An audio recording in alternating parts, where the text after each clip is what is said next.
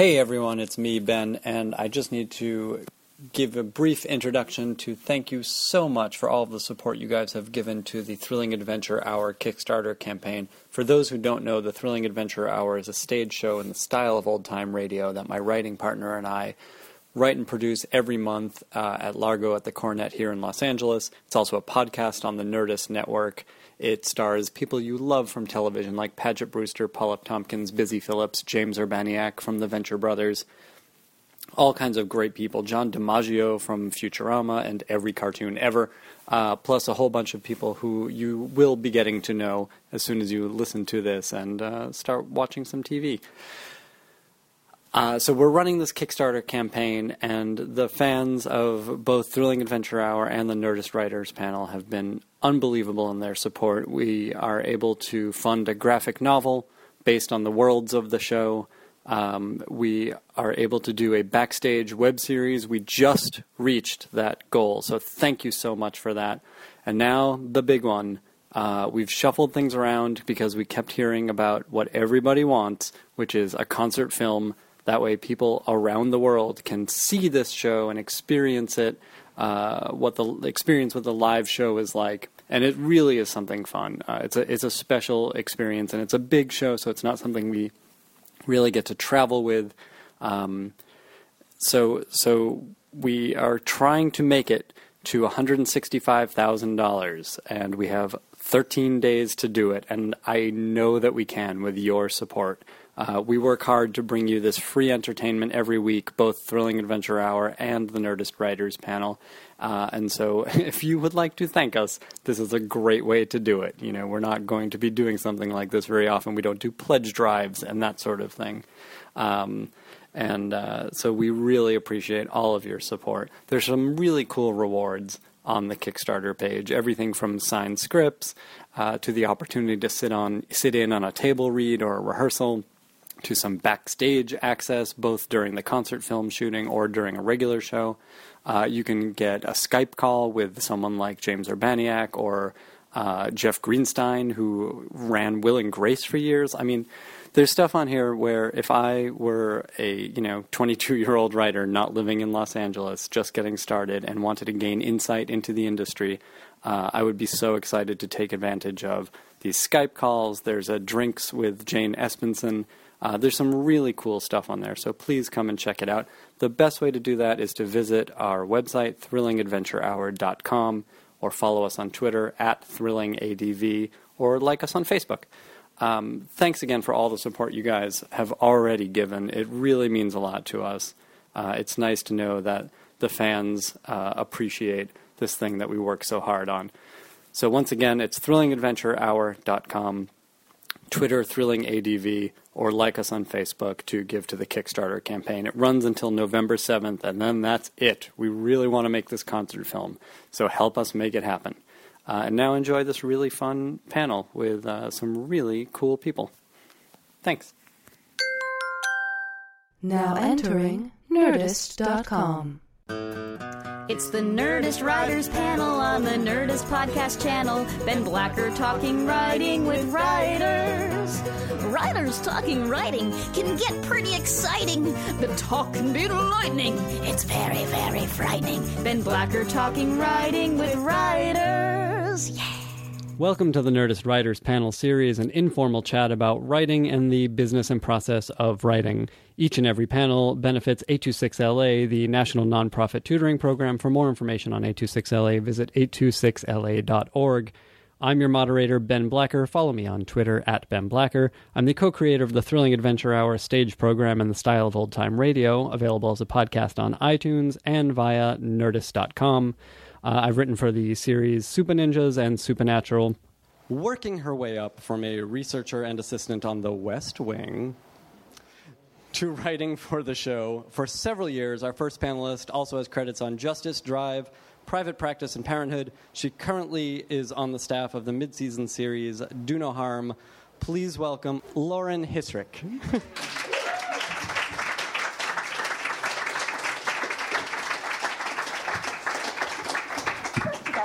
Our next panelist did a whole bunch of things which he will tell us about uh, before creating NBC's Hawaii and then made a the wildly successful leap to cable with USA's White Collar. His new show, Graceland, is due next year. Please welcome Jeff Eastin.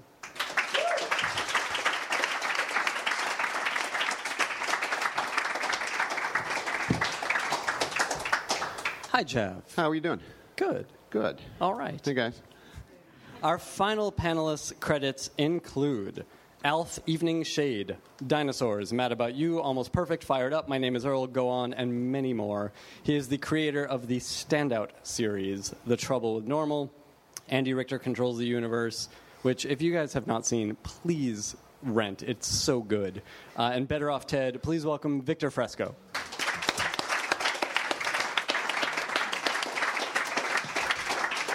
Hi, Victor. Thank you for being here. Um, you guys, let's let's jump right in uh, before we delve into the past. I want to hear about how things are going right now. This season was notoriously difficult for staffing, for selling, kind of for everything in the business. Um, but some of you have joined series, some of you have sold series, some of you are starting up on series. Uh, Lauren, starting with you, tell us where you were last year and how you wound up where you are and how things are going. Let's see if I can get this down. Can you help me? I, I don't think it goes any lower. I need to be taller then. You can move a little closer. Brilliant. Good. Yes, perfect. This is all staying in. Thank. Yeah. This this be should, that great for the- thrilling, thrilling stuff. It's going in the podcast. blooper reel. Um, let's see. A year ago, um, about a year and a half ago, I was having a baby, so I wasn't uh, I wasn't working on anything. then. Congratulations. Thank you. Expecting number two soon. Oh my gosh, um, congratulations. yeah, I'm It's a just- breaking story, you guys. I'm just popping them out. Um, so, uh, in the meantime of having babies and making babies, uh, sorry, honey, um, uh, uh, I wrote two different pilots for CBS, which was fun and a blast. Neither of them were made. Are, Um, are you uh, in a deal with CBS? I was not. I Okay. had two blind script deals. Oh, interesting. And both times they, uh, I pitched and they liked the ideas. So it was great because I basically had sort of two years off just to write from home. Can you Um, talk about what those ideas were? Yes, they were both. Um, they were both medical shows, which I'm. I am not a doctor. I've never. Um, I should not be a doctor. Um, but somehow I got. Uh, I did private practice for two years, so somehow I got on the. Uh, the the doctor route, so uh, so I can write medical stories. Um, so yeah, one was just basically a uh, a show about a doctor who had fled the United States and was working in Africa and sort of got brought back to live back in her. Uh, back in her small town and sort of what that transition was like. And then last year's, uh, which I loved, was a very, uh, it's a hard pitch. It was about a reality show and a doctor and a rock star, you know? So, yeah, That one? yeah. It was good. It was great. But you know, that it. trope. Yeah, they'd heard it too many times. Exactly. Is They didn't what want to make that one. So, Is that a um, reality show or a drama about a reality it was a drama about a reality show, Oh, wow. which I'm told is very difficult to do. So we'll see.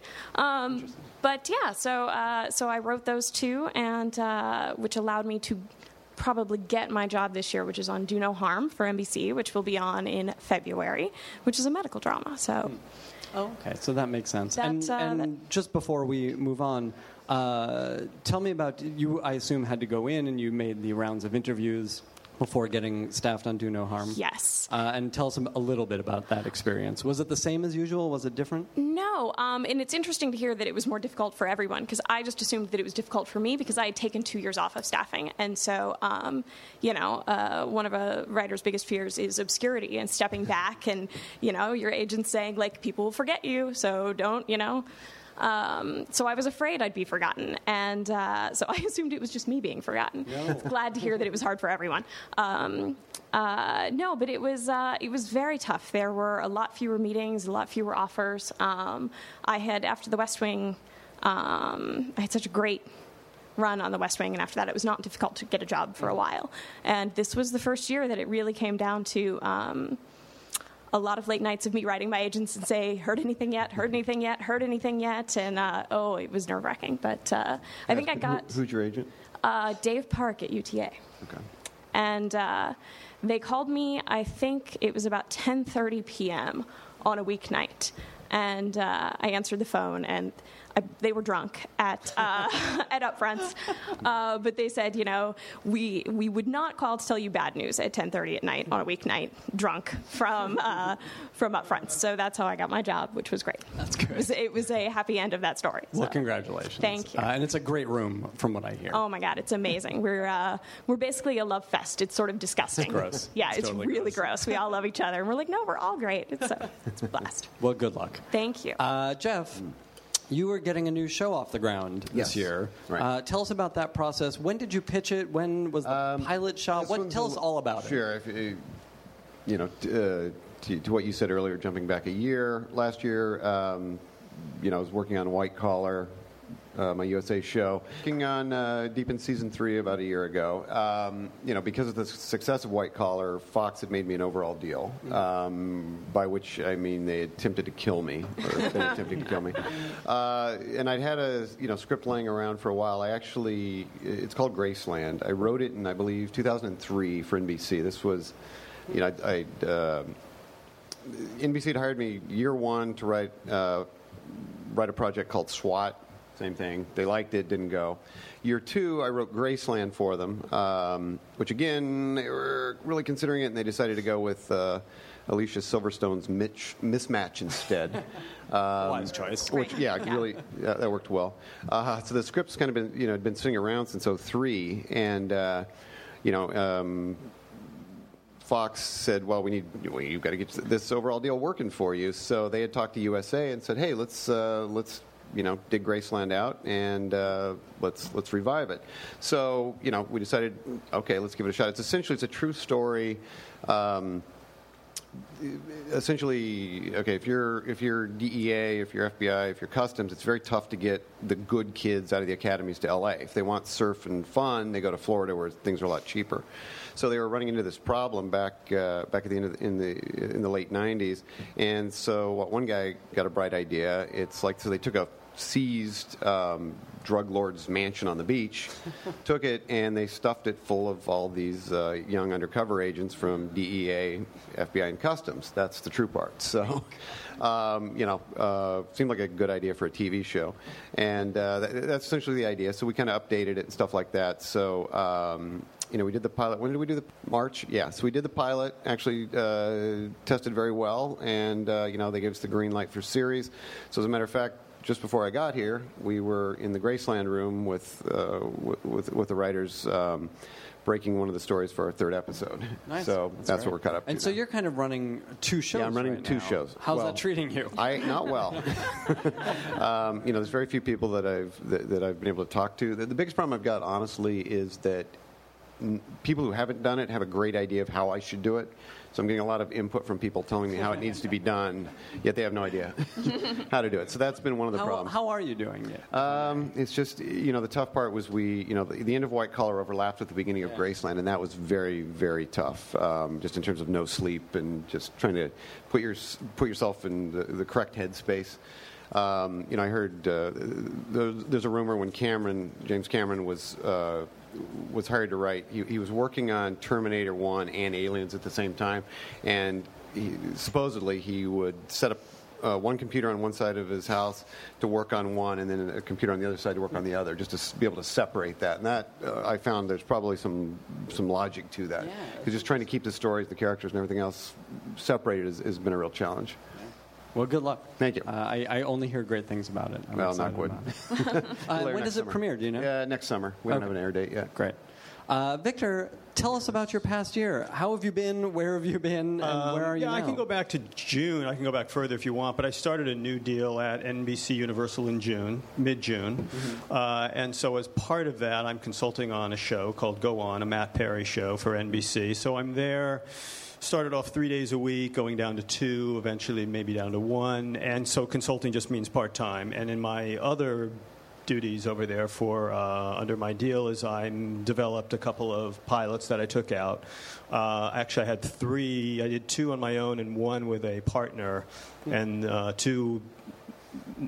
My two sold, the other one didn't. I'm not saying that. Now it sounds like I'm blaming my partner, but it's not things his happen. fault. Yeah, but it was. I found it a much harder year this year. Selling was a Yeah, why- a much harder year. In what way were you Um, feeling it was harder?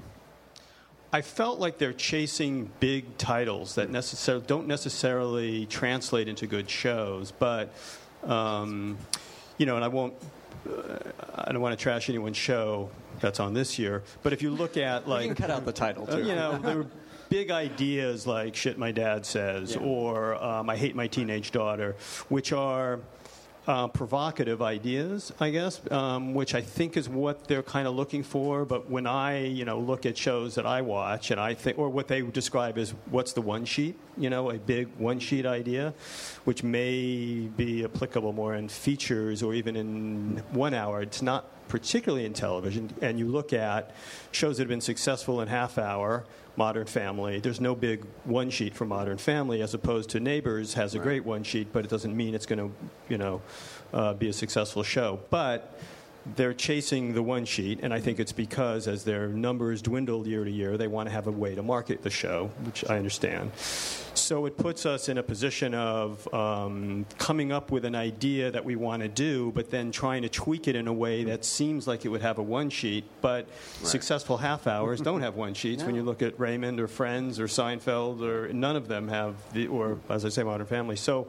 Um, that's tricky because and I, and I like big shows. But Better Off Ted was a big show, um, but I also feel like the audiences don't necessarily embrace them on network television. They might embrace them more on cable. So the shows I have are a little. Um, they can be bigger in tone once they're written, but they're not going to be big pitches. So uh, Which that- is difficult in itself. I mean, that's a real challenge. it, yeah, it made it a harder pitch, but it was kind of, and it, it was an odd thing because you don't want the tail wagging the dog. You don't want the, you don't, you don't want to just have a big pitch which you think you can sell, but you don't believe that you're that's that's going to be an interesting show. Or so I heard the term this year, which was a disposable hook, which I thought was really interesting. which is yeah, so the idea of what is how are you going to sell your show, and then that disappears by episode four, Which and is once so you're on the crazy. air. It is crazy Because everybody's talking about Right. it. We know it's disposable, Right. but I, I've been out of the you know pitching for the last couple of years. Is that a, is that a real difference from say last year or the year It- before? Different for me, yeah. I mean, I don't know. Hmm. Yeah, I, I think it, it is different. Yeah, I, I had not heard that. It, it didn't seem as important in, in previous years. Any idea what's driving that? I think it's because there's. They want to make noise. You know, they feel like once their show gets on, or, or uh, even before it gets on, that they can show it to their test audience or show it to their bosses and show it to their people in New York and say, aliens living next door, or whatever the big idea is. It presents easier than Raymond, if you were to pitch Raymond, which I th- don't think you could sell now, which would be a guy and his wife. True. You know, Even with the what that talent, looks you like. couldn't do it. Right. Yeah. So um, that's that made it harder to sell. And I have both my ideas were not they're not big ideas. So one is a multi-camera that I developed for talent, and then one is a single camera. So one's the multi-camera is going to be at NBC, uh, and the uh, single is going to be at uh, Fox. So you know the other thing is they all want to be in the multi-camera business. You know I haven't done that in many years. I like multi-camera. You know I think one is more like theater, one is more filmic, but I enjoy multi-camera. It's just it's hard to uh, get traction with one. It's been hard to get them any place except CBS. So, but you know they all say they want them, so we'll see. Were, was your approach to pitching differently, uh, different this year than it has been in the past because of this disposable hook? If I knew now, if I knew then what I know now, it would have been. I didn't know until deeper into pitch season what was going on. Yeah. So I probably, if I were to start now pitching for this season, I would have different ideas. I would come up with kind of bigger. You know, it would still have to be something I would be invested in, but a bigger hook, I think, than uh, than I did starting out. I just thought because based on my my history, and everybody I know and shows that I watch that you can come in with a good idea, well, uh, you know, and, and you can say based on a track record, it's, it'll probably be executed in a way that you know they'll feel comfortable with. That that would generally be enough. But uh, this year, uh, again, I didn't know until several months into it that that's it's a different animal this year. And when you look at the shows that NBC bought, they all have pretty big hooks. I mean, the show that I'm on, Go On, is it's a big idea, you know, about a guy dealing with loss, and he's in a group dealing with loss. uh, not a obvious um, concept for a comedy. So that you know that is a big idea. And it also has huge talent a- attached, which right. it feels like you really have to, have to stack the deck. This Although they did year. not sell it with Matt attached Oh, no? to it. Yeah, Really? Oh, interesting. Well, it seems to be, uh, you know, in cable there's a big change, and I wonder if it's something similar that seemed to be driving this, which was in cable, what seemed to happen is sort of overnight, um, people realized, oh, I can watch this on my DVR, and suddenly the numbers changed. You know, for USA, which was always you know number one, suddenly you know about half a million people dropped out of the live uh, demo. Yeah. Uh, for like all their shows across the board, and people, you know, the, the, the plus sevens still showed up, and everybody's watching it, but they're just DVRing it. So there was a big change there, and I think you see it on a lot of the reality shows, like uh, America's, whatever it is, uh, Top Model. Um, I noticed they have now like a live thing where you can, you know, uh, tweet in your answers and stuff like that, and I think that's obviously just to drive in this live audience. So I wonder if something similar happened in the network shows to. 'cause I know it's very cyclical in these things. I mean, one year you'll be, you know, all we want are, you know, straight episodic. We don't want any kind of mythology, and then all of a sudden you're getting, no, we want Lost. We want a lot of mythology. So I think the people who run networks are all big fans of cable. the thing is, it's, um, it's a really different beast because you cannot do on network what you can do on cable. So. Um, you end up with a watered down version of something rather than networks have their own brand of what works. Like, I think the perfect show for this would be Modern Family. It works really well on network, and it's a network show. But they want to chase cable shows, and then they have to really dial down because of standards. They have to really dial down what they can do, both sexual content and just language. Uh, and so it comes off looking just like something that would have existed 20 years ago. You know, it doesn't feel like uh, of this era. Well, I'm, I'm kind of curious. I mean, Jeff and uh, Lauren, you guys have kind of been in the middle of this from different perspectives. Um, and Jeff, let's start with you. But, you know, because of this shift where these cable networks realize that people are kind of downloading shows and watching them all at once, uh, has this changed the storytelling that you're doing in the room? I mean, all, all these USA shows are pretty episodic. Though they do have you guys yeah, do I mean, we've arcs. changed it to a large extent. It was really interesting because th- this was the year. I mean, it was before you know we Mm-hmm. sort of, you know, all the shows sort of en masse lost this this let's say half million in the demo, and there was sort of you know universal panic. And the real question that I thought was fascinating is why? Why did what what happened?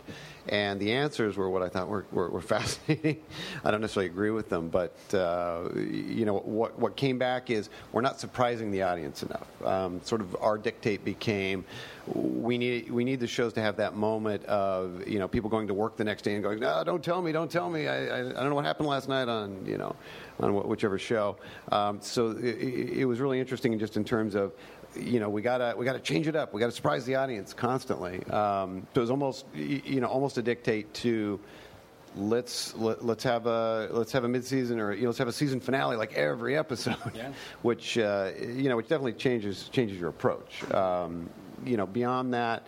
Uh, I'm just trying to think if there's anything else that really that really drove it. It, it was more just you know I, th- I think there was let's you know, let's excite people. Let's have, let, let, let's also go to events. Let's do big events. Uh, casting became a big thing. Let's let's let's cast a name so that people will show up to it. So that, that's what we saw, you know, in our in ours. And and I wonder, Lauren, uh, again about Do No Harm, which I mean, David Schulner i has worked in network primarily, but has a real cable kind of brain. Right. Uh, how are you guys balancing that? You know, it's interesting. I found this in both, sort of speaking to uh, both subjects. Sorry, don't mean to accost you. Um, you know, I I found this in both pitching and uh, in my experience at Do No Harm that there's a big difference in what the networks think they want and what they actually want. And, you know, so uh, Do No Harm is a great example in that we were told at the beginning that every episode should basically be a standalone episode, you know? Um, you should be able to come in and out of the show you know, and be able to basically watch any episode and, and understand the stories we're telling. The problem is, is that by the time we would get to episode six or seven, they would be saying, "Well, we need to pick up that storyline again from episode four. We need to understand what happened at the end of episode six. so what you get is a series that starts out being more procedural, more standalone, and by the end, I mean, uh, I'm currently co-writing the finale. And it is, I mean, just pipe after pipe after pipe after pipe that we're trying to carry per network notes, which is just an interesting thing. It's a shift in what they think they want and then what they eventually need after they start reading all the material. and I think that's, I mean, uh, you know, hopefully it's a credit, hope, fingers crossed, it's a credit to the writing and the storytelling that the stories we're telling are interesting enough that they want us to follow up on them. Um, you know, but uh, it's funny because I, I found a very, very similar thing talking in the difference between um, sort of network and cable. And, you know, I found a very similar thing in, in pitching in the shows that I sold to CBS, which is um, I would consider myself a uh, like a well, I guess most writers are sort of character driven. Um, I sort of suck at plot. I say this to every showrunner that I meet with. Like plot is just not my forte. Um, and maybe that's why I didn't have as many meetings this year. come to think of it, um, you know. Yeah, but stop I, telling people. Yeah, I was going to say I'm really not good at storytelling. Um, no, you know, it's uh, obviously I just go from a place of character. It's how I write my own stuff, and and basically two years in a row, I did not learn my lesson after the first year. You know, I would meet and and sell these shows to CBS, who would say we're so much more interested in going a character-driven route this year. You know, like we have enough procedurals on the air. We have, you know, and by the end of the pitch process, it was like you wrote a great medical show, but it's too many characters, and it's it's a frustrating thing. And I think that we all deal with that both in in development and in the shows that we write. You know, is that they they change their mind. They're just not. It's not a consistent thing. You know, so. Interesting. Uh, I want to shift back for a moment. We were talking about what a great room you have on Do No Harm, and uh, Jeff, your rooms are notoriously happy places. Yeah, um, they, they are actually. We, you know, ta- talking about that. Um, you know, like I said, there's four of my guys back there plus my assistant over here, so they could probably speak to it better than I could. But uh, yeah, I mean, we, we do things a little bit differently, I think. Um, just talking about the process in the room for a second. Sure. Uh, one thing I do, I, I don't know if it's universally done. I haven't really heard of it anywhere else. Is you know one of the real challenges um, I think on any show for me as as the creator is to kind of keep my voice in it as long as I can. Um, so I started doing this when I was just writing my own stuff, which is I use a tape recorder. Um, so what we'll do really is, um, you know, we'll start off. We'll, we'll you know get together in the room. We'll pitch out ideas and things like that. And we'll, we'll pick a couple ideas we like. Um, I'll turn it over to the room then and say, okay, we like this idea. What you know, whatever it happens to be. Um, and then I usually lay out some waypoints. It's like, ooh, uh, you know, for, for those, I'll, I'll talk about white collar since you guys, some, some of you may have a, a reference point to it. But it's like, oh, I really like that. What I'd really like to see is, uh, you know, let's have a dinner scene between, you know, uh, Peter, Neal, and Sarah. Let's, I really want to see a dinner scene there. That would be neat. Let's put Mozzie doing something here. Um, you know, so we'll lay those out. I'll leave the room alone come back, and they'll have kind of, you know, brushed out a, a kind of the the, the, the rough. Um, all the rough acts. We'll talk about that, hone them a little bit more. We turn in our outline, you know, get, get the notes back. And then at that point, you know, I'll lay in any more detail I want. But once we've got that, you know, outline, the, the, the rooms put it up on the board, usually without you know, just minimum input from me. We'll start off. I'll take the tape recorder and we'll literally start with, okay, this is you know episode 406, interior Neal's apartment night. You know, Neal and Mozzie are, talk, are, are sitting on the couch talking, and they'll stop the recorder and say, "Okay, what are they talking about?" And we'll we'll beat it out, and we get it. And we'll say they're discussing. You know, Mozzie's really upset uh, with the fact that they have, you know he hasn't pulled a job in a while, and he feels like he's getting rusty. So we'll go through with that level of detail. It usually takes us about a day and a half or two days. We'll end up with about uh, two hours worth of tape. But what's great about it for me is, you know, they'll also have their outline to go off on. We send the writers off. They, you know, they, they've got the outline, the traditional outline, plus the recorder. And what I like about it is it keeps my voice in it you know that far down the road. There's been a few times, or more than a few times, where I haven't read the final script, but I'll take the notes call and know exactly what happened just because you know I've, I've laid it out in the recorder clear enough. And I think the writers like it um, to a certain extent because you know, it, it takes it sort of takes the pressure of being alone on the page when you're sitting there with an outline. You know, you play it back and you can hear, you know, when we're laughing, can hear my inflection and things like that. So I think it's uh, it's it seems to be, you know, the writers seem to like it. So, um, you know, I think that and uh, unlike probably a lot a lot of showrunners. Um, the, the one thing I get mad about is when people turn in scripts early. so um, I'm always a guy saying, you know what, take the weekend, get it right. You know, no point. The one thing I've discovered in this industry is, you know, never ever ever get points for early. You only get points for good.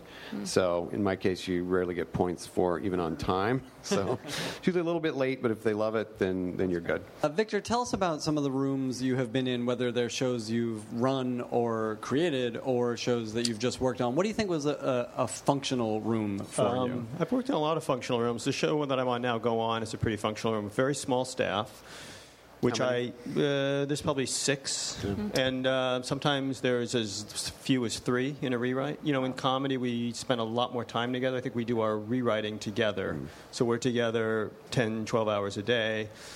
Uh, the writer that go, you know, there's a writer that goes off on their own script, obviously. But so sometimes they divide into rooms, and it's, they're very small, which are nice if you have the right people in there. I, on my shows, usually get too nervous to have too small a room, and I'm worried it's going to get too quiet. So I end up with bigger rooms, and uh, that can be great, and it can be problematic. I think if I do another show, I would try and do smaller rooms. I, my, what, what I, I usually staff a show, which I think is typical in comedy. It's 10 to 12 writers. Some of those are teams. Um, when I worked on Earl, Greg Garcia, we used to divide up those uh, rooms. He had 18 writers the first couple of years at Earl, and so he had like three rooms going.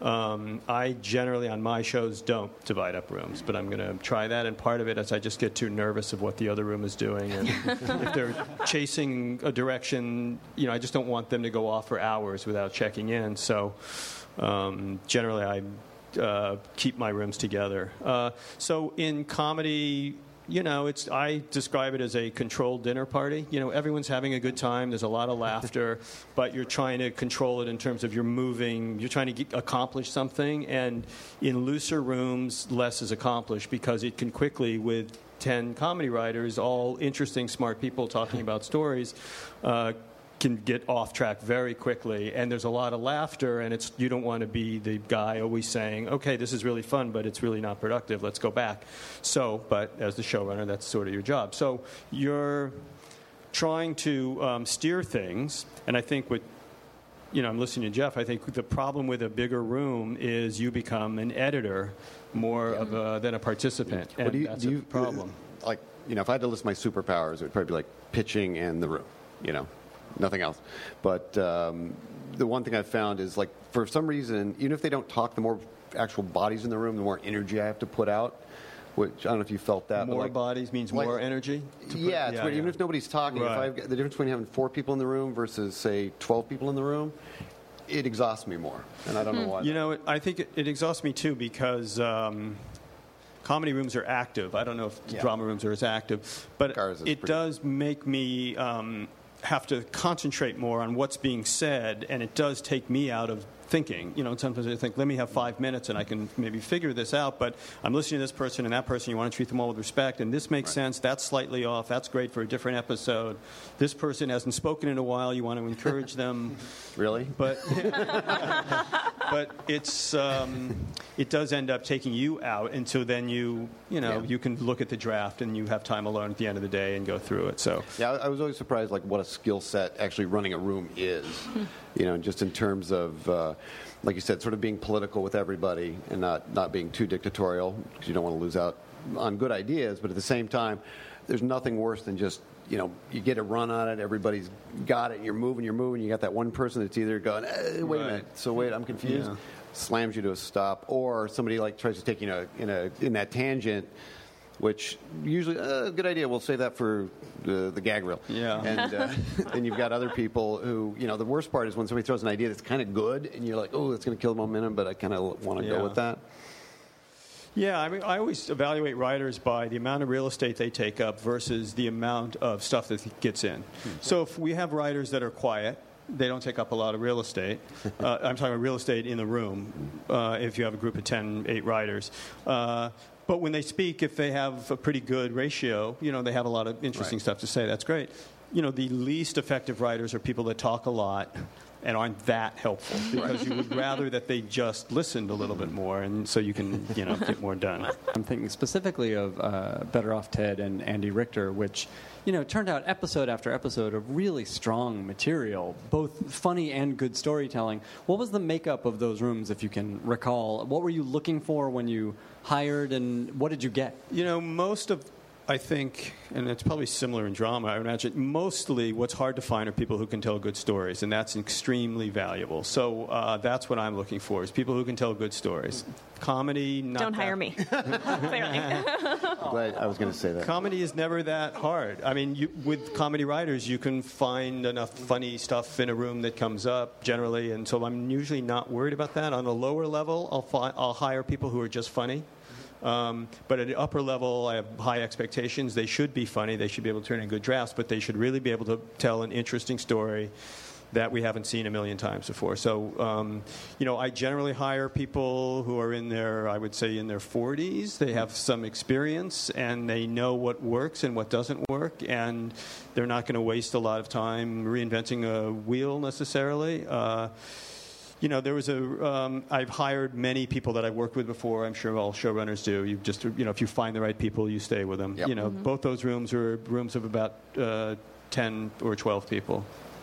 Uh, and while we are talking about rooms, uh, Lauren, tell us about the West Wing and your experience there. Uh, you were there for quite a while, working your way through the ranks. Yeah, I was there all seven years. Um, I started as an intern, so I wasn't there the first full season. I was there for about eight weeks, um, answering phones, and then came back, uh, finished my senior year of college, and then came back season two as a uh, as a writer's PA, writer assistant, researcher, staff writer, etc.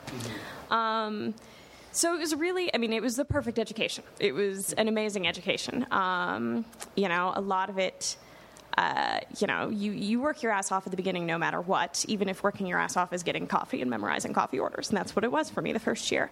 Um, but one of the things, um, Aaron Sorkin's process, I'm not sure there is much process, uh, but part of it was that he uh, he uh, types like a madman and then prints out pages. And one of the jobs of the writer's assistant is just to go through it, read it, and try to make it make sense. Um, and this is grammatical. This is you know just making sure he liked to change character names halfway through episodes you know. So it was just trying to like literally do the, the, the fine work. Obviously i wasn't doing any storytelling as i was editing.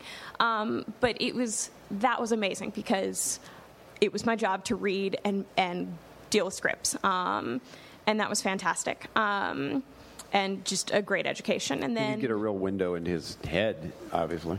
It's sometimes a messed up window, but yes, no, it's it is. Um, you know, my time there was uh, four years with Aaron and three years with John Wells, and they were both amazing bosses um, in very very different ways. And I mean, Aaron Sorkin is, in my mind, one of sort of the natural geniuses of of writing. And um, you know, I often say because he's had a lot of work since then, some of it's been flawed, but I drank the Kool Aid, and I, I believe that he is a a just natural talent that.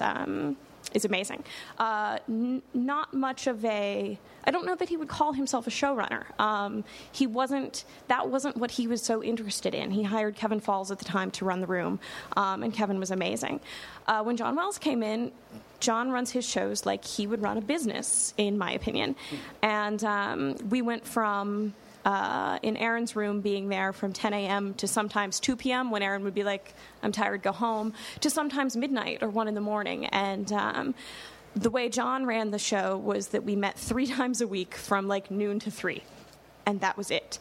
And it was really interesting because, um, you know, most stuff on, on the first four years of The West Wing was really done as a group. You know, like we would come up with stories as a group, we'd hand them over to Aaron, Aaron would write the scripts. Um, in John's room, I learned a lot. Let me interrupt there for one Okay. second. Um, and we have heard a little bit about the John Wells method because he still uses it. And Yes. That's why he can do three shows at a time. Yes. But when under those first four years, um, how detailed were these stories that the room would come up with when you would hand them off to Sorkin? Very detailed. Um, you know, we had uh, a lot of writers at any given time, probably 11 or 12, and we would normally be given individual storylines for characters. Um, I, at the time, was the youngest on the staff, um, and oftentimes got the Donna storylines just because I was like most closely related to her, I suppose. And um, you would write very, very detailed. We tried not to write in dialogue we were encouraged not to write in dialogue, but you would write in prose. Um, literally, this is the part of the teaser that Donna is in. This is the part of Act One, Act Two, Act Three, Act Four, um, and uh, incredibly detailed. We would order the memos. Literally, hand Aaron a stack that said Act One. Uh, Aaron's brilliance was to start writing Act One, and somehow, before getting the Act Four memos, know where he wanted to end the story and tie it all together. Um, that is, uh, that's where I was always amazed. Um, my husband in the audience, hi, honey, uh, produced the show, and. Uh, the, you know, one of the things that I always heard from him is so often we would actually get scenes and uh, run them down to set, and they would shoot them that day or the next day. And they'd be shooting Act One, shooting Act Two, and Aaron still wouldn't have written Act Three and Act Four. And then somehow the episode would become amazing. And that's, I mean, no one should run a show like that, ever, ever. Um, but it was really, you know, talk about the power of storytelling. It's just like, you know, it was in his head and he could tie things together. So. And this is the sort of question that I hate because it's not interesting to most writers. But how was credit established on these? Credit was usually established, um, you know, almost all, I think starting season two, you'll see a lot of um, story by teleplay by. Uh, the teleplay is always by Aaron. Uh, I don't know that it was ever by anyone else. Um, and then usually it was whoever did the A story you know so it was actually you know uh, i think aaron came under some fire a lot of fire, uh, you know, for. Um, there were uh, taking credit for other people's stories and all of this. And I think starting in season two, he worked really hard to try to dole out credit equally Was there and give us all. turnover in the room? Yes, I would think that Yes. would that would probably account for some of those. That was there was a lot of uh, from season one to season two. I think only two or three writers uh, stayed around, and um, you know, occasionally, you know, it was a frustrating uh, for me being very low level. You know, I was in the room as a researcher and was allowed to participate and write. Um, for me, it was an incredible education. If I'd been there as a co-exec, I would have been frustrated as hell. I mean, there's just no, you know, um, you just want more. Um, you're not there for the learning experience that I was there for. You're there to write and to do your job. And when you feel like you're being held back, I can imagine that you want to move on. You know, Uh, and then under Wells, uh, when you guys Yes. were coming in three days a week. yeah. Um, it was very difficult. Yeah, from what I understand it, though, it's a, a very collaborative room, and everyone gives notes on everyone else's scripts, and Mm-hmm. they're all, you know, met with equal measure. Was that how it was then? Too? Absolutely. You know, we, we came in three days a week. Um, you know, we would. Uh, John did this amazing thing. He happened to do it in Hawaii, which made it even more amazing, where he would fly all the writers uh, out to Hawaii. The show would fly all the writers out to Hawaii at the beginning of the year. And we would basically meet there for a week um, in beautiful with a beautiful backdrop, and we would plot out the season, the whole season. And so when we came back, we would have a great idea of the stories that we wanted, at least the sort of big stories that we wanted and where we wanted things to end. And so you had such a map that allowed you really to come up with your sort of basic storylines, and then it was up individually to um, to a writer to go off and beat them out on their own. I've never been on another show that has done that. You know, now I'm in a room that we beat out every single you know beat of every single story, and that's easier. I like it that way. You know, I was gonna say as a staff writer, there's nothing like being pushed off and being like, you go come up with stories. Um, so, uh, but yes, it was very, very collaborative. In your time off, you were expected to keep up with cuts, keep up with the drafts, keep up with everything. So it wasn't, you know, there were several people who joined the staff as consultants, believing that they would only work three days a week, and that was never the case. You know, because there was just a lot to keep up with. And can you, um, before we move on, point to things? I mean, obviously, this was an enormous uh, learning situation for you. Can you point to some specific things that you took to your subsequent jobs that you picked up in those in this job? Yes. Um, you know, hmm. it's interesting because my, my career, uh, you know, unlike these two, I've never run a show. I've never had a show on the air that's mine. Um, and so for me, my, my career has been um, sort of a series of events, hopefully, that will lead me to a place where I can run a show of my own. Um, and that is, it's a lot of what I learned at the West Wing. And, you know, I'm actually working with. Um, several writers now who've worked under John, and when I met with them and when I met with David Schulner on Do No Harm, it was uh, they had this idea that to be on a TV show doesn't have to be crazy. It doesn't have to be insane. we don't make our best stories at 3 a.m. when we're all tired and we've chucked a script. I mean, stuff happens. Of course it does. You know, stuff happens last minute. Um, but it sounds like, you know, both of these rooms run the same way, which is like if we're sane, if we're happy, if we're well fed, you know, like we're better, happier writers. And so I would say that, you know, especially from the last three years, of The West Wing, it was like, you know, I've been on several shows between uh, The West Wing and Do No Harm, which were not run like this, which were run as you know, like oh shit, we start you know uh, shooting in two days, we better focus on a script, you know, and that's not the best way to write I television. mean, mul- multicam is sort of notorious for doing. Mm-hmm. Well, multi-camera, you know, yeah, because you it's kind of built into the process. You have a run through, you know, two or three days a week, and so your run through, depending on who's directing and how confident the show is. You know, if Jimmy Burrows is directing, your run through's at noon, and if most other people, your run through could be at five, uh, and so you don't get back into the room. Then you get your notes and all of that. You might not start your day really until seven. So it's really two days. Your day before the run through is you're trying to get ahead. Then you see your run through, and then you go back, and depending on what your, you know, how much of that script is surviving, you can end up quite late because you're not even really starting until about dinner time. So. Wow. Uh, and while we're talking about it, um, tell us about some of these early experiences. I mean, I, I read off in introducing you Alf and Evening Shade, which were some early credits. Yeah. Um, what were you doing just prior to these? And then tell us tell us a little bit about working on these Well, Alf pretty was my popular first shows. show. Alf, Alf was the first show, so there was no prior. I mean, but prior to that, I worked in TV commercials and.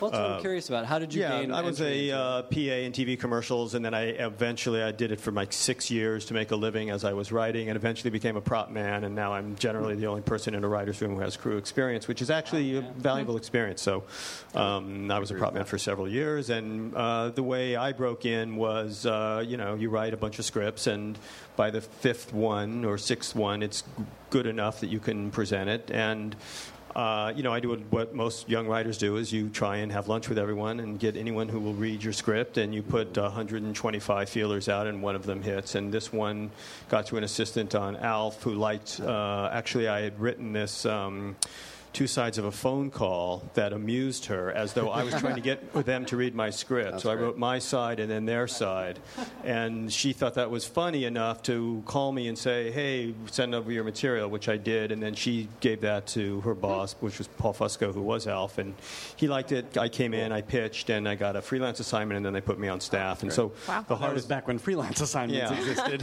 They don't have many of them. It's true. And, and uh, so the hardest job is the first job, I think. And then it- once you're in, it's hard to go. I think directing too. It's hard to go from not directing to directing.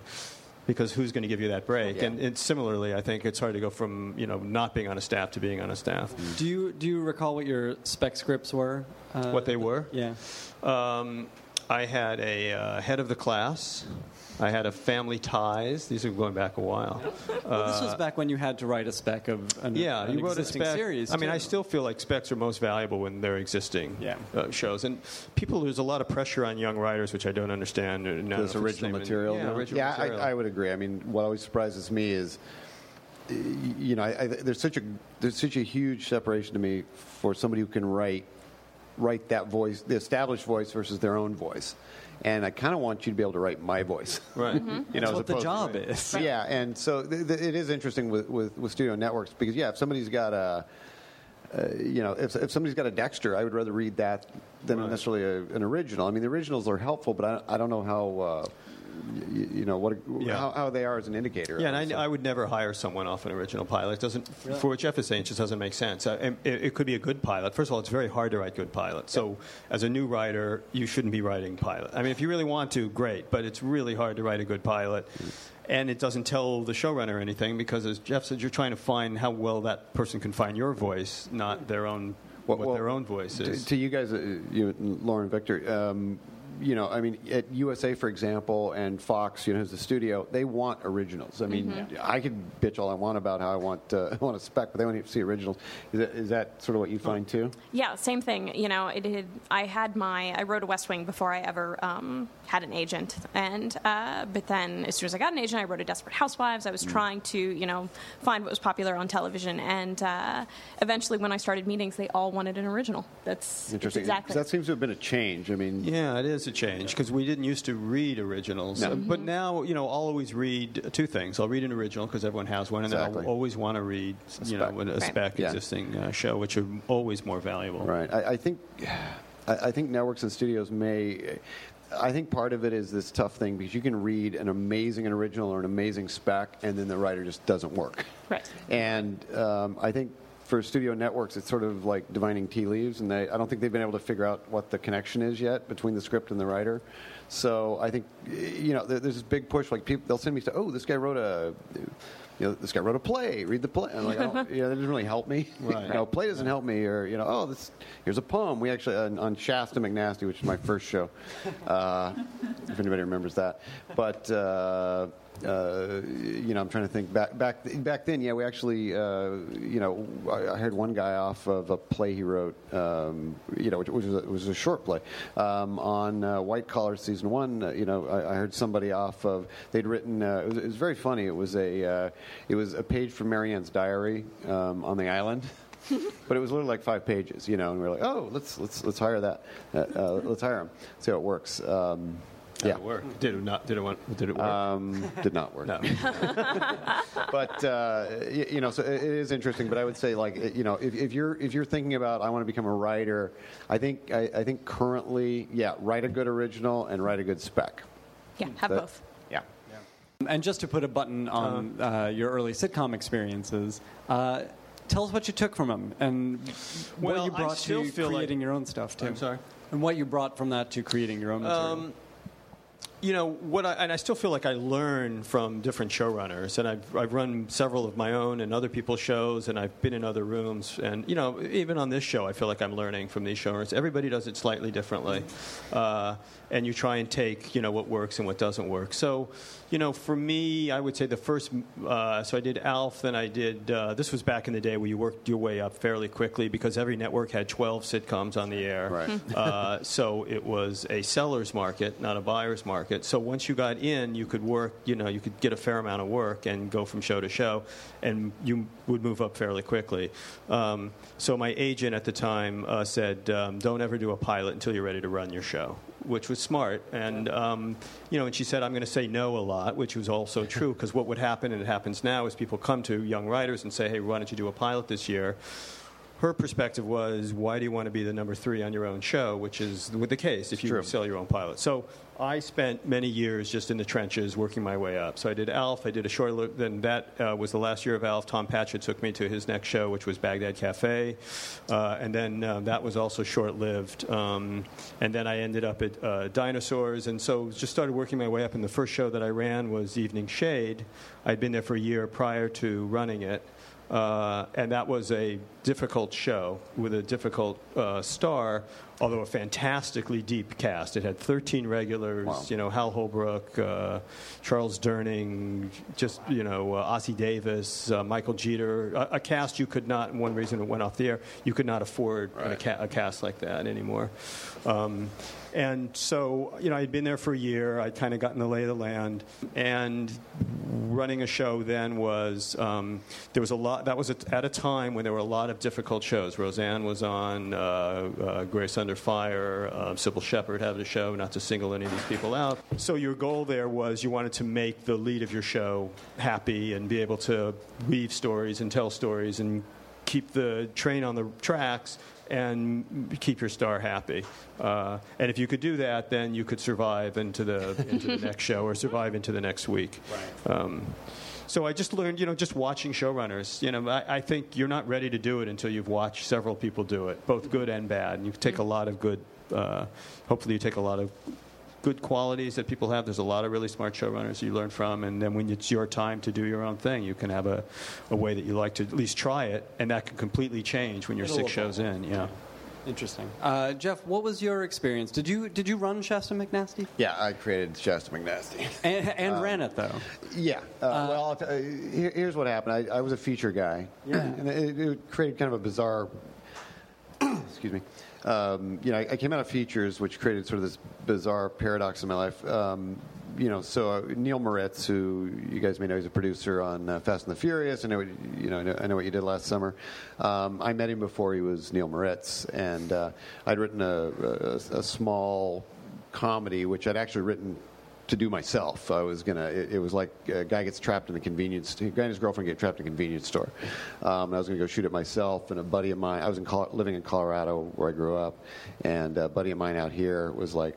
Oh, let me register that for you at the WGA, and he read it. Oh, my agents like it, and so I ended up selling it out, and had to tell my my five thousand dollar cast in Colorado that uh, sorry guys, I actually sold it. So, um, but anyway, uh, you, you know, I said uh, I, I came out, and it ended up coming out as held up with Jamie Foxx. Um, years later, it finally got made after a couple of false starts. But that's how I met Neal. Neal was producing that. Again, this is before uh, you know Volcano or any of those things. And uh, you know, we, we were pretty good friends at that point. And he came to me and he said, "Hey, have you ever done television?" I'm like, "No, don't know anything about it." He said, "Well, you know, he was he just sold Volcano, so he was pretty hot." He goes, "I just you know, I was at UPN and I just sold this this idea to him." And I go, "What's the idea?" And he's like.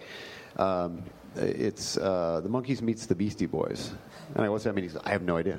uh, so he's like, but I want you to come in on it. So I came in, and you know, it was uh, Dean Valentine and um, you know Tom Nunan back then, and you know, I remember Tom said, look, what we really want is not a uh, we don't want a water cooler show. We want uh, what we call a water fountain show. We want kids the next day to be, oh my God, did you see what happened on, on that show last night? Um, so I, you know, I'd never done it before, and it, it seemed sort of like an interesting challenge, you know, off a feature. So whatever, you know, came up with it. You know, ended up writing. Actually, this, this is sort of an interesting. Uh, if I want to throw this out, but uh, they hired me to write a pilot. So I write the pilot and um, even you know UPN and Sony was a studio was like this is it's too foul we can't do it. okay, so I didn't want it to die, so I said I'll write a second pilot. So I wrote a second pilot, and they correctly said, you know what, this is a great fifth episode. It's not a pilot. Okay. So I came up with this third episode, which was uh, Vern Troyer just come off of uh, Austin Powers, and he was kind of kind of big news. Um, and uh, I ended up meeting him through through a friend. Came up with this idea of Vern wearing a chip hat where they put the guacamole in the middle, and you know, Vern's the you know mini me. Um, and so, oh, I got this idea, so I kind of pitched it out, and uh, Tom Nunan over at the network loved it, and Sony was like, "Dear God, no." um, so what I did is I wrote the script, I, I gave it to Sony, and Sony was like, no, there's absolutely no way this will ever get made in the history of, of television. so, but I, but I knew Tom would like it because we developed a pretty good, you know, he was uh, president of development there at the time. So I did is we went in. I went into his office for this meeting to tell him why he couldn't have the script, and I covertly left a copy next to the next to the couch. And I was leaving. I called him and I said, you know, hey Tom, you know that script that they don't want you to read. Yeah, I screwed up and left a copy in your office. He called me that night. He goes, I love this thing. so it turned into this weird political thing. But anyway, we, we got on the air. So you know, we did a full season. I think it was you know routinely called the worst the worst television show in the history of television.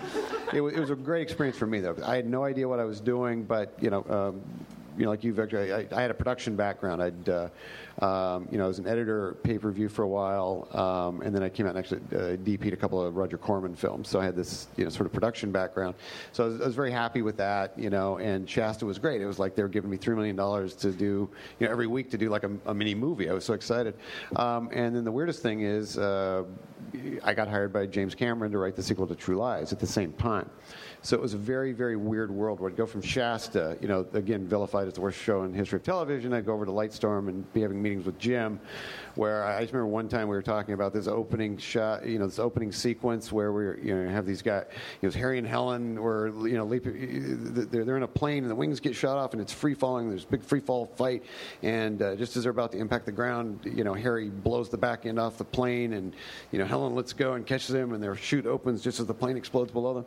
And, uh, okay, great. Jim's like, I love that. I go back to Shasta and they're like, look, it's going to cost us $1,200 to actually have the sink work in this scene. Um, so it's, was, it was, a very weird world. Uh, the True Lies thing, it actually, uh, 9 11 kind of put the kibosh on it. But uh, um, you know, it, it, was a really you know I love the experience. I mean, it was just like as a showrunner, it's like wow, I haven't done this before. But to your point, they did yeah they did exactly the same thing. It was like I came on, I was a producer on the show, and they put a showrunner on top of me, and uh, I just kept threatening to quit. and they so they you know so if you watch first season of Shasta, the only season season of Shasta, it's like Jeff Eastin producer, Jeff Eastin you know supervising producer, Jeff Eastin you know co-EP, and oh now he's exe- by episode ten I was the executive producer. So you really so, worked your way through the ranks no, I just, in ten episodes. I, I, just didn't really understand it, so it kept sure. understanding. It's like part of it was they told the guy who was the showrunner on top of me, they're like, well rewrite him, and I'm like I don't feel comfortable rewriting the showrunner, and they well I guess our only choice is to promote you. So that was the first experience, and it, it really was a great experience when we did it did a season and uh, you know season of network TV, and it was just an awesome training ground. It's interesting that you, you know, were writing features and you were doing this half-hour WB comedy. Did you think you would go one way or the other? I mean, people. Uh, well, it was weird. I loved features. place. I mean, part of it, I loved my life in features. My life in features was get up around noon, you know, got a month or something like that. But then uh, right after that, right after, you know, I lost. Uh, uh, Shasta was in '98, and when True Lies went away in 2001, um, you know, I, I was kind of in this, you know, Shasta had gone away. Um, you know, I, I did another reality show for Fox called Meet the Marks that lasted about six. Um, and, uh, you know, there, there, I was kind of in this, you know, what do I do? And I got hired to write um, uh, Rush Hour 3. And the experience was just so sort of abysmal, where I literally, as the writer, was not allowed to speak. I was more of a note taker between the producers. And you know, would have one set of producers calling me right after the meeting saying, ignore what the other guy said. And literally, then the, the second phone call would come in. It was really frustrating. And on the other hand, you know, I got uh, Hawaii at NBC, where you know I was I was God in that world, and um, that's when I finally went. You know, may not have the prestige at the time, but uh, I think I like TV. I wanted to ask you guys before we before we take questions from the audience. Um, what was the stuff that you grew up watching, reading, putting into your eyes and ears uh, that kind of got you excited about writing? Uh, and what was the what were the first things also that you kind of recognized? Oh, somebody wrote this. Uh, that's something I'd like to do. Can you think of something offhand, Lauren? Um, I do. I will tell um, sort of an embarrassing story. Um, I love embarrassing stories. Uh, the I've mentioned before that uh, on the West Wing, John Wells would take us to Hawaii, um, and one of the I love John Wells, but like hanging out socially with your boss all the time is not, you know, necessarily what you want to do. And uh, his he had his family out there most trips, and so we would meet during the daytime. Then at night he would go hang with his family, and we would all go drinking.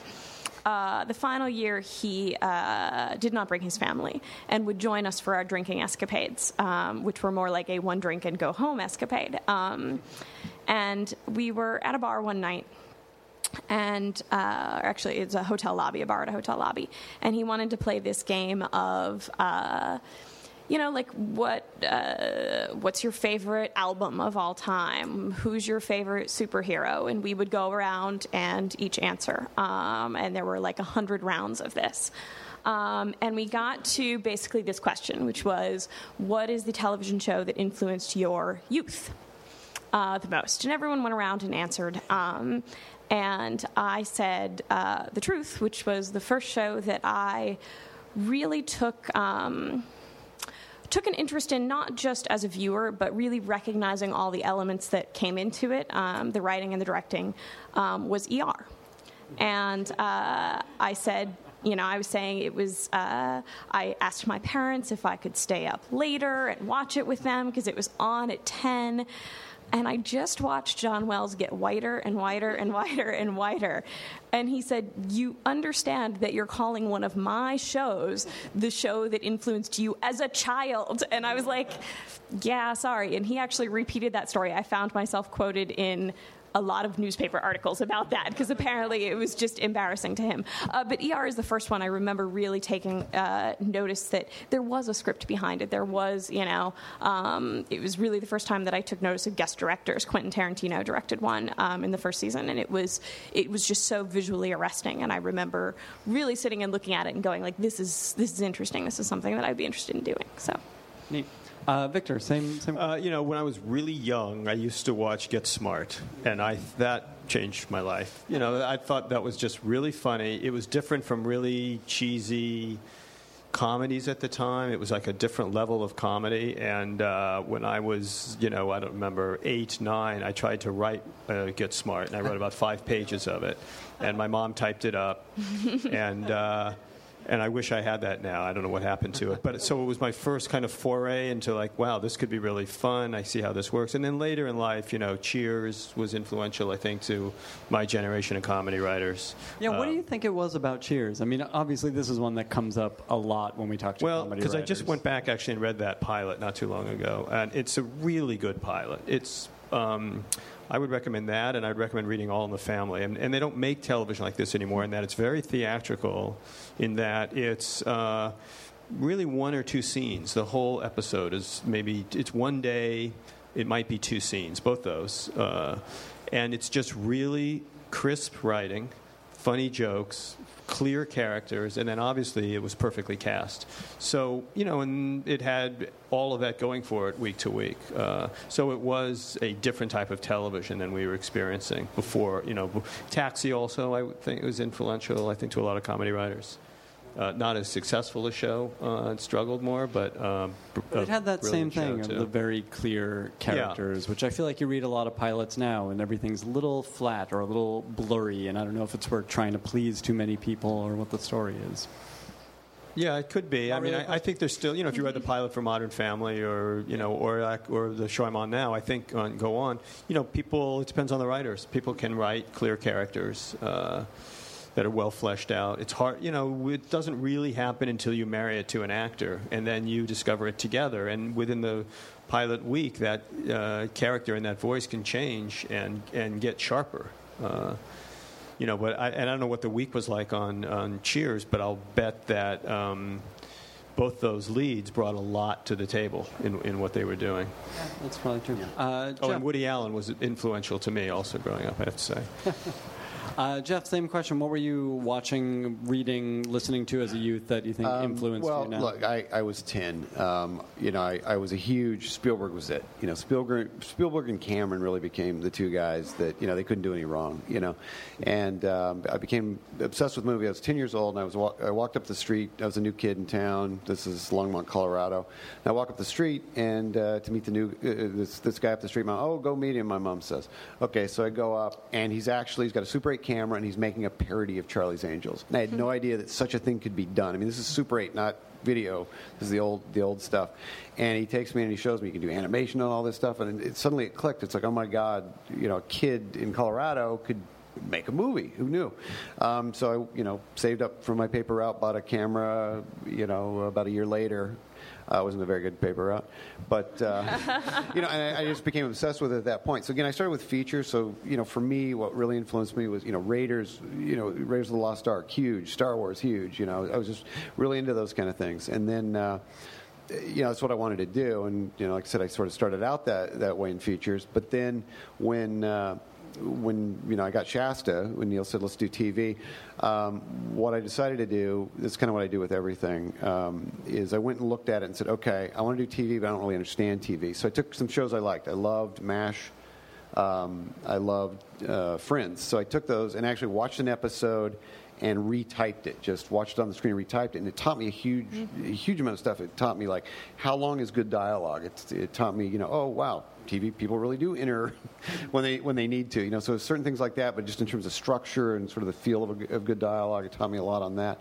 And you know, I've, I've done the same thing. Like when I when I went into my first one-hour show, which was Hawaii, um, I broke down Northern Exposure, which I think is one of the best pilots. Uh, Reed's great, um, and you know, it's just it's really good in terms of setting up a series. So I do the same thing, which is I'd sit down and write it out. Ah, okay, I see. You learn how long a scene is. You learn all sorts of stuff. So for me, yeah, it was probably you know Mash, Cheers, same thing. Um, you know, the feature side, obviously Raiders, Star Wars, um, Terminator, you know those kind of things. So uh, on one on one hand, I had a very sort of a very cinematic you know feel from the feature side, and then on the other, you, you know, for the television side, I think it was it was like you know like Victor said, it's like crisp character writing that uh, that really hooked me in. And, and you can absolutely see both in your current work. That's very interesting. Um, all right, let's move it over to you guys. If you have a question, okay, um, keeping this as general as I can. Um, you, we mentioned earlier, you, you know, to call back to the comment about the fact that there's a lot of competition out there. There's the network, there's um, the, the cable, and this whole idea of, you know, why aren't people watching as much or as frequently? And as, as the viewer side of things, I can say a lot of it is there is so much competition. There's only so many hours in the day. Right.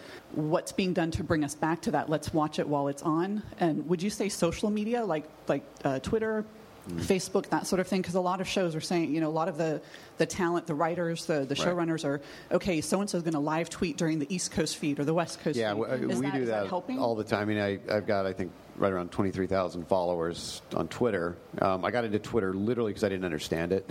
I heard about it, you know, like everybody. My first tweet was, "Okay, I'm tweeting. I don't know what this is. You know, I don't get it, but here to go." Um, and you know, it's uh, USA has really, really kind of you know sunk their claws into me on that because they love it as just you know because we have, we have like a million plus people on the white collar um, you know Facebook page, and whatever I tweet gets re you know re, re, replayed there.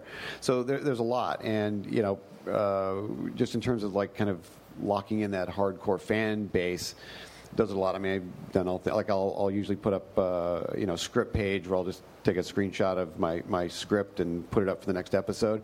Which again, USA is like, hey, that's like it's like free advertising. you know, so they like that. Um, but but I, th- I think yeah, I think there's a big push to that. The other thing I, I see that's happening is you know the the WGA came out and they they've got a study now that says for about every every million I think it's every million impressions you get. Like if people are out there talking about, say, white collar, um, I think it's like every million equates to like uh, you know 0.1 rating points. So there's now an equation, and the, the idea there is just to try to get advertisers suddenly interested.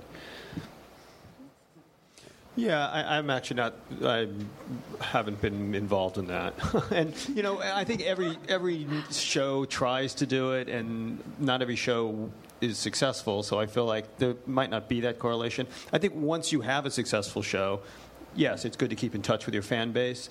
I don't think that can help you launch a successful show. I think what you, how you launch a successful show is the show should be good, and then if you're lucky, you're the one drama or the one comedy that each network picks every year to put their 20, 30, 40, 50 million dollar marketing budget behind. Right. Well, Um, and if Yeah. you, and if you are that show, then you're going to get a huge uh, launch. And if you're not, then it's you're going to have a rough go. Could be. I mean, USA has really embraced this. I mean, for, for Graceland, again, it's uh, uh, yeah, we did we did a big thing where they ran the first trailer for Graceland, my new show, and the finale of White Collar. Um, and the big thing that week was you have to live, you know, live tweet this, and uh, you know we want you on these conversations, and they're really putting a lot into the social media in terms of launching these. And that, that may be more of a cable thing, but I think they see there's a certain value coming up in in just getting out there and getting underneath, and you know I think with the cable audience because it is smaller and you know sort of more more selective, I guess. Um, you you can you can actually target, and I, th- I think at least at least from their experience, you can you can make that not a launch of a show, but a successful part of the launch of a show. You know, do they? Yeah, it's interesting. You know, I think a lot of it too has to do with, in my experience, uh, who is on the writing staff that is willing to sort of take over that role. Um, you know, I found that a lot of times on a if you have a network person in charge of tweeting your show, this is not a good thing. You know, um, you really have to have someone. Uh, certainly, we do on our show now. You know, I had never. Uh, I was about to say I'd never heard of tweeting. I'm not that out of things, but I certainly had never done it uh, until about a week and a half ago. I finally joined Twitter, and um, Aaron Ginsburg, one of our mutual friends, was like, "Thank God! Like, what are you? You know?" And I was like, "Someone has to you teach me how to do this." Um, I think a lot of it is is who is on your staff that's willing to take over that because it is a I think a connection between the writer's room and an audience is a fantastic connection. Someone has to be willing to do that. Someone has to speak the language. I am not that person for a show, you know, and it's, but, uh, you know, like uh, on the West Wing, though, um, I was in charge of uh, running a basically fake campaign websites for Vinick and Santos the final year. that was something I could do. It didn't involve Twitter. Um, but it was amazing because people actually did come to read. Even though it was a fake campaign, people came to read what I, a fake campaign staffer, was writing happened in the background, you know, in the background during a week. And, and so, you know, I do think, um, to Victor's point, it's a lot easier if you have a successful show, if you have your built in audience that is willing to come and seek that out. But like on Do No Harm, we're hoping that, um, you know, that the. Uh, that applying or trying to get this new audience will actually help us when we premiere. So Right. I guess it remains to be seen. Right? I mean, it may be a network versus cable thing at this point because USA really has said we we're going to make tweeting, Facebook, social media a real big part of all our launches from this point. I mean, they've really embraced it, and you know they seem to have enough marketing to back it up that it's helped them. So yeah, it probably has. But uh, you know, also USA is probably, I, I think, in my experience at least, they're the best at launching shows. They really they really do it right. They're also one of the best branded networks. Yeah, I mean, exactly. It's people like- know what they're going to get, so Exactly. anything above that is a little bonus. Uh, yeah, we have time for one more question. Hi, I was just wondering so, all the networks have diversity writer programs, and I was just curious um, how you guys have seen maybe diversity change throughout your career. Maybe Lauren can comment on being a woman writer. Yes, um, it's a great question. Um, and, you know, certainly I have gone from being on a staff, uh, the final year of The West Wing was uh, a staff of six people, and I was one of two women. Um, that's actually, from what I hear, pretty common. Um, now on Do No Harm, uh, it's I believe it's 13 writers, seven women, and six men, um, and it's uh, it's incredible to see. I think that there's simply a lot more awareness, and this is where the diversity programs come in as well. Um, there's just a lot more awareness, and both of these guys can actually speak to hiring practices a lot more than I can. Um, but to to realize that there is uh, validity in all voices, and the more different voices that you can have in a room, the better fleshed out. You know, like there aren't shows that are all men.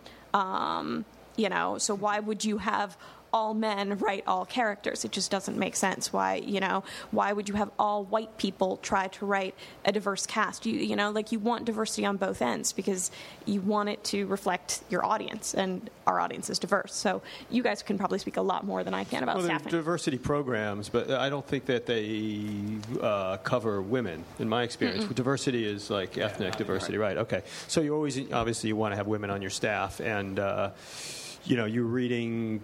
I don't know if it's the same in drama, but um, there's a thirst for good women comedy writers, and I think if you're a good female comedy writer, you, it's actually um, you can do really well because there's uh, maybe it's just because there are more men out there doing it, but we're always looking for uh, women, and they're always sought after and difficult to find. I would say it's the same in drama. Oh yeah, Yeah.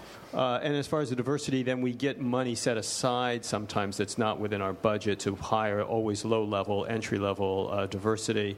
Um, and that can be, it's an odd thing though, because it's um, certain ethnic groups are. And I went down this road, and it happened with actors too. That apparently, like if you're, you know, uh, Latin, uh, African American, I think Asian, but if you're Persian, it doesn't count. No. So I, I'm not sure what the rules are. It's like, but you read this stuff and you think, okay, well, who's qualified? So when you really get into it, it starts to feel a little surreal. But yeah, you pick somebody from that, you know, uh, program. Uh, I've seen it work out on uh, Earl. We had a diversity rider who was really great and, and really uh, went on in their career and has done great things. And then I've seen it uh, not work out. But it's always, you know, it's never when it hasn't worked out. It's never been a bad experience. It's you know, it's just uh, that person has not gone on and caught on by themselves. They came through the program. But it's I think it's a good idea. It gives them a leg up, and then if they can prove themselves, they can keep working. Um, very quickly, uh, starting with Victor and coming down the line, uh, what are you watching on television? What are you talking about with your coworkers? What's what is everyone talking about in the room? Uh, what's getting you excited or inspired to write? Uh, I mostly watch drama. Um, I watch um, Breaking Bad. You know, I'm still a little behind. My wife and I are a little behind on that. Uh, Boardwalk Empire. I watch Bill Maher. I watch Jon Stewart. You know, my kids watch, uh, and so I'll watch some stuff with them. Um, you know, uh, Modern Family. I don't watch a lot of comedy, actually. I don't. I, I try to watch everything when it comes on once, and then uh, um, I want to get out of the business, so I stop. Uh, you know, for me, partly just being crazy busy, I haven't I haven't watched as much as I used to. Like, you know, for the for example, The Shield was probably my favorite show, and you know, uh, I ended up with like the last season. I had like five on my DVR, and I just like I can't, you know.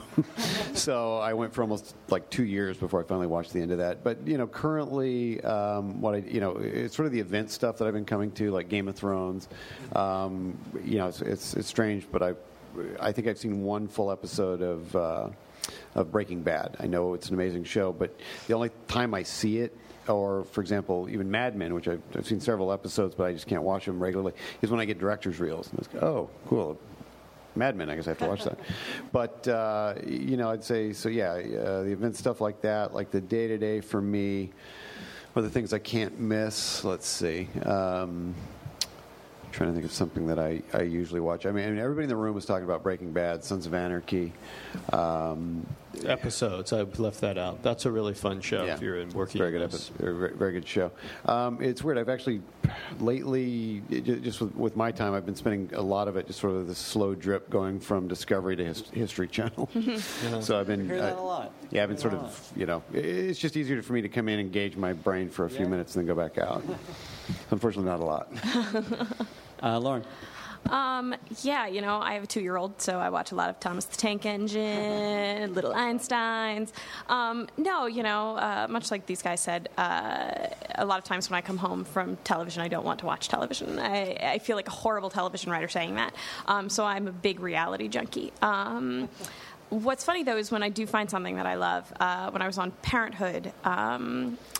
Everyone, Jason Katims, who runs Parenthood, had uh, ran and written Friday Night Lights. And when I joined the show, everyone talked about Friday Night Lights. And I was, I finally brought season one home, and I said to my husband, like, so sorry, we have to watch. Like, I just have to know what people are talking about.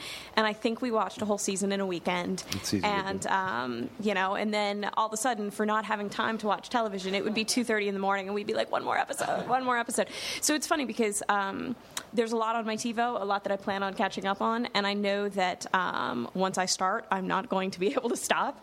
Uh, you know, but right now, um, I can talk Project Runway with anyone. You know, that's what I watch when I come home from work. I have to say, though, uh, you know, my story aside, um, as a showrunner, if I'm interviewing somebody, I really hate somebody that's too good for television. Oh, yeah. You know, I don't even own a television. It's like if you're going to write it, you really you should. So, and in my history, I've watched plenty. I, I've seen, I think, every episode of MASH twice, probably episode of Cheers three times.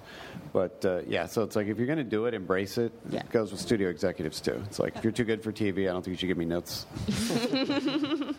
Uh, please give a round of applause to today's panelists, Lauren Hissrich, Jeff Eastin, and Victor Fresco. Uh, thanks to everyone here at Nerdist Industries and Meltdown Comics and to 826LA.